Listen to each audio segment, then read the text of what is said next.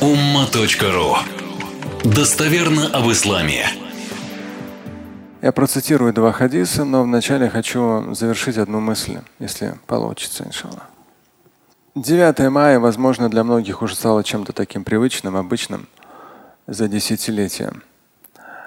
Но я от своих бабушек и дедушек, отца, родители оба были на фронте, у мамы отец был на фронте.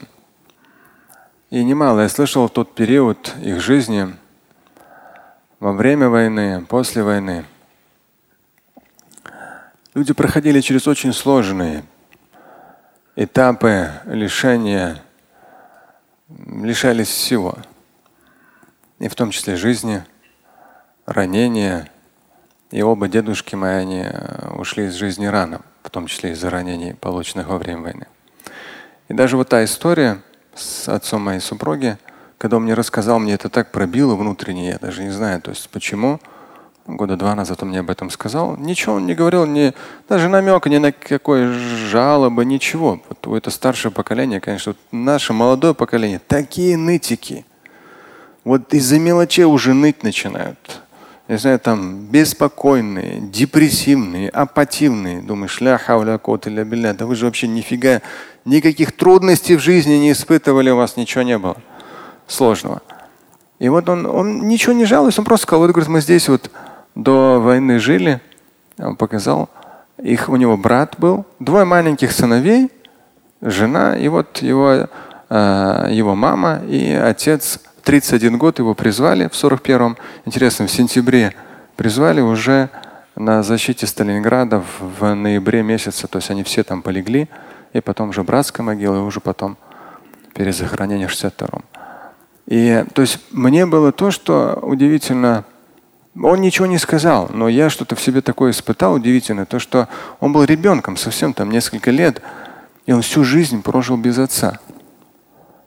И он так это как ты так интересно сказал? Про отца. Вот это отцовство. Быть отцом. То, что мы имеем возможность воспитывать наших детей. Это важно.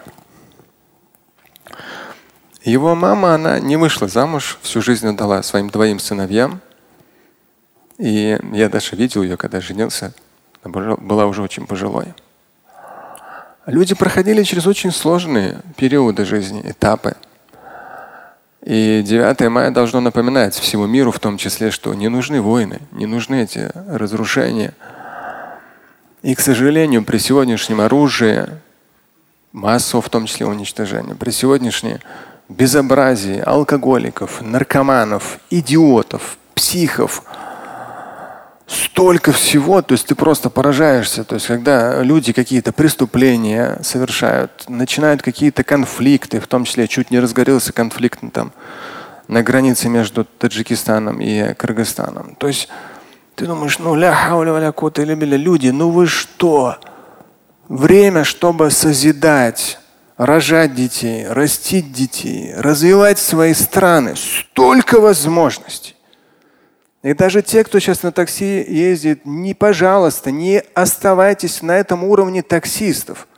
Даже если вы рулите эту баранку, вы внутри должны быть уже там, я знаю, многодетными папами, завтрашними там, я знаю, министрами, великими учителями, художниками, я знаю, там, режиссерами, кем угодно. Но вы должны, вы, мы, мы люди, мы мусульмане постсоветского пространства, это громаднейший созидательный потенциал – мы не имеем права потеряться в этих сигаретах, наркотиках, в развратном образе жизни, в радикализме, там, во всем остальном. Мы не имеем права, мы обязаны во благо наших стран, используя мирное время, развивать наши страны.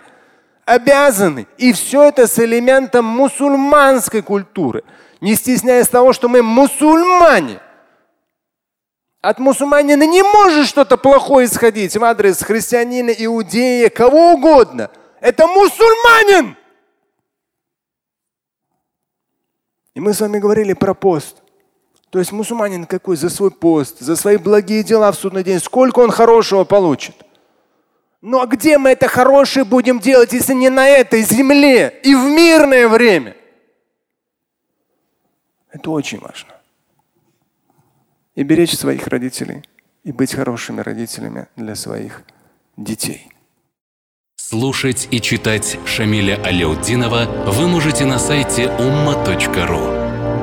Стать участником семинара Шамиля Аляутдинова вы можете на сайте триллионер.life.